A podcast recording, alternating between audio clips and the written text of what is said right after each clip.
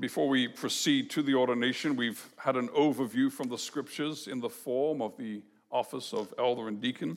And now, as we go to our text of this morning, we'll focus specifically on one aspect of the office. We're going to Ephesians chapter 4, and the text is verse 12. To equip the saints for the work of ministry, for building up the body of Christ. Now, brothers and sisters, we just read that final sentence in the ordination form just before the ordination, and, and we've read it so many times. And perhaps because we're getting to the ordination, we've skipped over it. Just look at those words again. In this way, God's children will increase in love to one another and to all men. Specifically speaking about the work of the deacons, but pulling back a little bit, that applies to both of the offices. The reason that we have an ordination this morning is that God's children would increase in love to one another and to all men. And we see that as the Apostle Paul lays out the scripture, lays out the gospel in Ephesians chapter 4. If you have your Bible handy, you remember where the reading ended. It ended in verse 16. The whole body, joined and held together by every joint with which it is equipped, when each part is working properly, makes the body grow so that it builds itself up in love. That's the description of a healthy communion of saints, the body of Christ, united together, connected to one another, and all together connected to Christ, our head. Now, think of how it works in your body, in a human body. The organs, the members of our body, can't work properly unless they're healthy and connected to one another, serving one another in a healthy way. And so, in order to be healthy, we have systems that God has created and designed. And these systems, uh, they take food, they're designed to take food, our hands, our mouths, to introduce it into the body, to break it down. And then we have other systems in the body to extract the nutrients and the energy and to deliver them to all the different parts of the body, all the different organs and cells. And when that happens properly, the way it was designed to work, then all the parts of the body are provided with nourishment. The organs and the members of the body are healthy, they flourish, they function properly for the good of the entire body. Together, they serve one another, and the whole body is built up and healthy. And we know what happens when that, when that doesn't work as it was supposed to, when, when for instance, our, our kidney doesn't get the nutrition and the energy and the nutrients that it needs and it starts to, to stop functioning, then the entire body suffers, not just that one organ. And so, this is the, the picture of the body is used by the apostle to describe how the church of the Lord Jesus Christ works. And, and so this is a picture, these systems to deliver nutrients, this is a picture of what leadership in the church is called to do.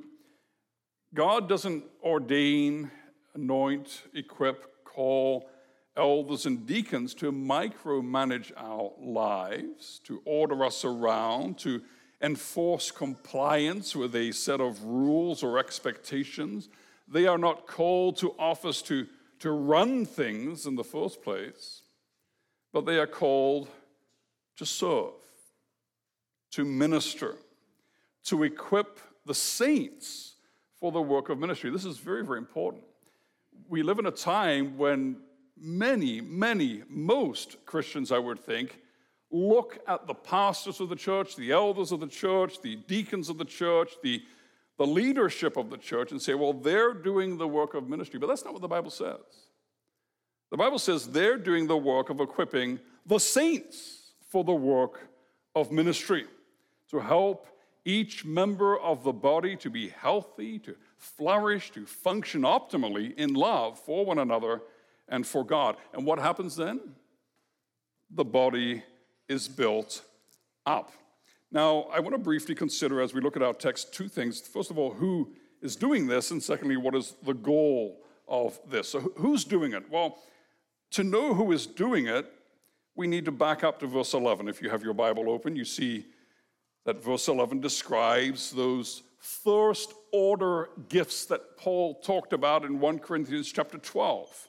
The primary gifts are the gifts that bring the word of God. And so he doesn't mention in this context all the other special temporal gifts of tongue speaking and, and, and healings and things like that, but he focuses on what the Holy Spirit has given first the apostles, the prophets, the evangelists, the shepherds, and teachers. These are the gifts that bring us the word. Now, as we go through that list there in verse 11, we see the history of the church because the apostles were that small group of men that had seen the risen Lord Jesus Christ in the flesh. And so they were testifying to the truth of his resurrection because they were eyewitnesses. Today, we can't have apostles unless we find somebody that's 2,000 years old, and that happened to be in Palestine back at that time, but I think that would be very difficult to find a person like that. So the apostles, that category is now gone. Now, then he goes on to mention the prophets, and the prophets were those in the early, the New Testament church who, because the Bible was not yet complete, that we didn't have the full New Testament, they were given special revelations from God to instruct the church. And when the canon was complete, when that which was fully perfect and complete was uh, came into being, the, the, the, Bible as we have it today, then the, that special gift of prophet also fell away. Then we have the evangelists there in verse 11, and the evangelists refer to people like Timothy. These were preachers that were ordained by the apostles. And because they had had the laying on of hands of the apostles, they got the special gifts that go along with it. Those special gifts of healings and tongue speaking and all kinds of other interesting things were only given through the laying on of hands of the apostles. And so these were super gifted preachers of the New Testament church. Again, because the New Testament was not yet totally complete.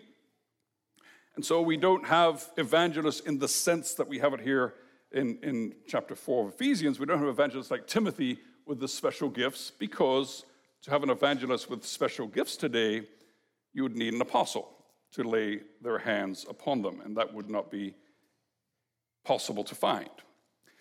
And so then we have what remains after time has gone on through church history. The canon has been completed. The temporary and special gifts of the Holy Spirit have fallen away. And the ordinary means of grace, the preaching of the Word of God and the administration of the sacraments continues. That's the shepherds and teachers who continue in the apostolic tradition. What the apostles taught, they passed down from generation to generation of elders and teachers. And so, there in verse 11, the shepherds or pastors, because pastor means shepherd, the shepherds and teachers are what we know as the offices today the, the deacons and the elders and the preachers and the seminary professors. Now, what is the what is the connection then between the offices that we have today and the apostles? Well, well think back to the beginning. The apostles they preached the word, they administered the sacraments, they governed the church, and they coordinated the ministry of mercy. You remember that the, the believers that sold properties, for instance, would take the money and put it, set it at the feet of the apostles. So, for the beginning of the New Testament church, the apostles were super office bearers that did everything. All the work of the preacher of today, the elder of today, the deacon of today, plus the special gifts that they had. So that was a super office that the apostles had. Nevertheless, they were elders. And you read 1 Peter chapter 5, and Peter charges the elders of the church. He says, I, a fellow elder. So he was a special type of elder because he had the special gifts. He was an apostle, but he was an elder.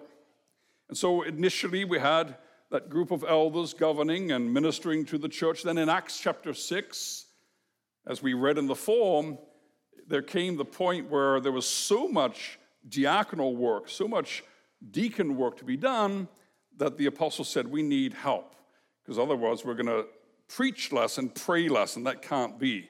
So, in order to give themselves over to the preaching of the word and to prayer, the apostles uh, uh, ordained deacons. And so, part of the apostolic task was put onto the deacon, and the deacon in our midst today is continuing in the line of the work of the apostles. That part of the apostolic work was set upon his, his office. And then we read in 1 Timothy chapter 5 about the elders who ought to be given due honor, who are faithful, they ought to be given double honor, especially those who labor in preaching and teaching. And so we see already in the New Testament the beginning of a distinction within the office of elder, where some are concentrating more on governing the church, and others are concentrating more on the preaching and the teaching of the word. And that's why we have today preachers, ministers of the, the word, and also the elders who, who govern. So, all of the offices that we have flow out of what the apostles initially did. It is a continuation of the apostolic ministry in the church. So that's who does it. Now, what is the goal? What is the task? What is the purpose of all of this? Well, our text says to equip the saints, to equip the saints for the work of ministry, for building up the body of Christ. We're not ordaining men today so that we can go home and just put our feet up and say, well, have they finished yet? Are they doing a good job of building up the body? No, that's our job. These men are given to us by the Holy Spirit to equip us for that job. Now, how do they do it? Well, they do it with the Word of God by preaching and teaching the Word of God. Why? Because the Word of God is what reveals to us the person and the work of our Lord Jesus Christ. The Word of God is God coming to us and saying to us, I love you. Just look at my son Jesus. Look at who he is. Look at what he's done. He is the very incarnation of perfect love. For God so loved the world that he gave his only begotten Son. And so the Word of God brings us Christ. And Christ is the very incarnation of the love of God. And love is that fierce, inextinguishable, unconditional commitment to seek the welfare and the good of the one who is loved, no matter how much it costs the one who loves. I'm going to repeat that because it's a long sentence. Love is that fierce, inextinguishable, unconditional commitment to seek the welfare and the good of the one who is loved, no matter how much it costs the one who loves. And the word brings us the greatest one who loves, and that is Christ Himself. The word brings us God's love in Christ. And the offices teach us the word. They feed us with the word. They encourage us with the word. They admonish us with the word. They are examples to us of the word in their marriage, in their conduct, in their work, in their words, in their life. And the deacons show us the word in action as they show the Lord Jesus Christ to us in acts of love and mercy and compassion. So now, what happens when we have Christ filled, Christ like men speaking and showing to us the word of Christ? Well, then we are equipped. We flourish in God's love. The Word of God dwells in us richly.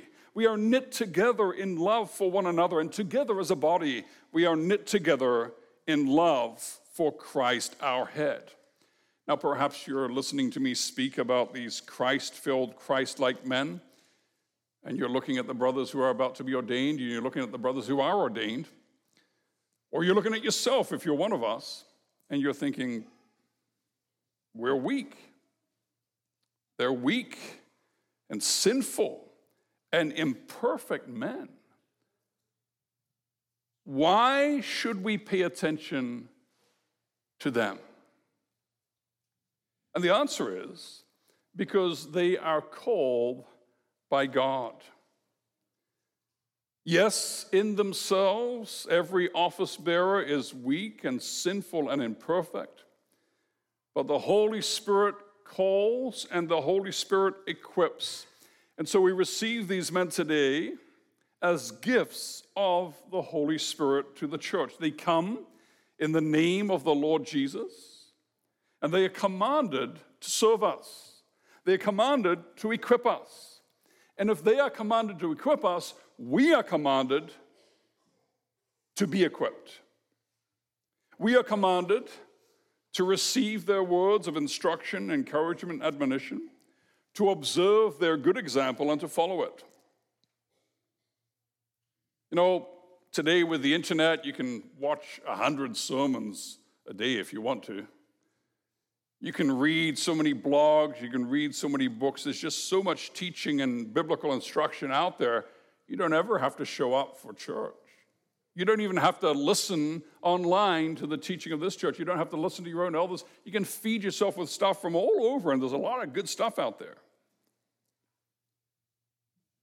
But God has placed us in this body. And it is in this body that He commands us to be equipped. So when you think of an organ in a body which refuses nutrition, it becomes weak and it dies. It doesn't function properly, and the whole body suffers. In the same way, a Christian who despises the means by which Christ nourishes and equips the members, that Christian chooses to be unfruitful and to be stunted and they will suffer, and the body will suffer as well. The Holy Spirit has called these men to serve in office, the office of elder and deacon. The Lord Jesus from heaven gave them to us as spiritual gifts in the power of the Holy Spirit, and their job is to bring you the word that God has prepared for you. Their job is to equip you to help you to be the very best Christian that you can be because they know you and they love you in a way which no internet preacher or internet elder can. They are knit together in the communion of saints in this congregation. And so their job is to help you to know and to grow in and drink ever more deeply of the love of God in Christ, so that filled with His love, you live in His love, you live out of His love in your marriage, in your family, in your home, in the communion of saints, so that the church is known as the followers of Christ, not by the things that we complain about, not by the things that we are against, but that the church, St. Albert Canadian Reformed Church, is known in this community as the disciples of Christ by the love that we have for one another. That that love pours out of and overflows from us, touches and transforms the life of our neighbors.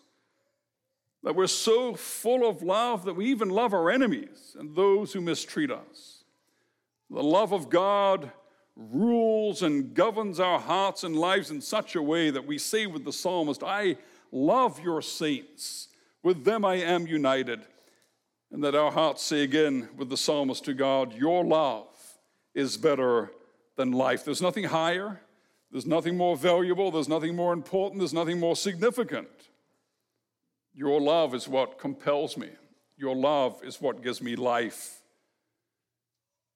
That's what these men are called and ordained and anointed by the Holy Spirit to incite in us to help us to say more and more, I love the Lord. And to say to us over and over, brothers and sisters, let us love one another, for love is of God. Amen.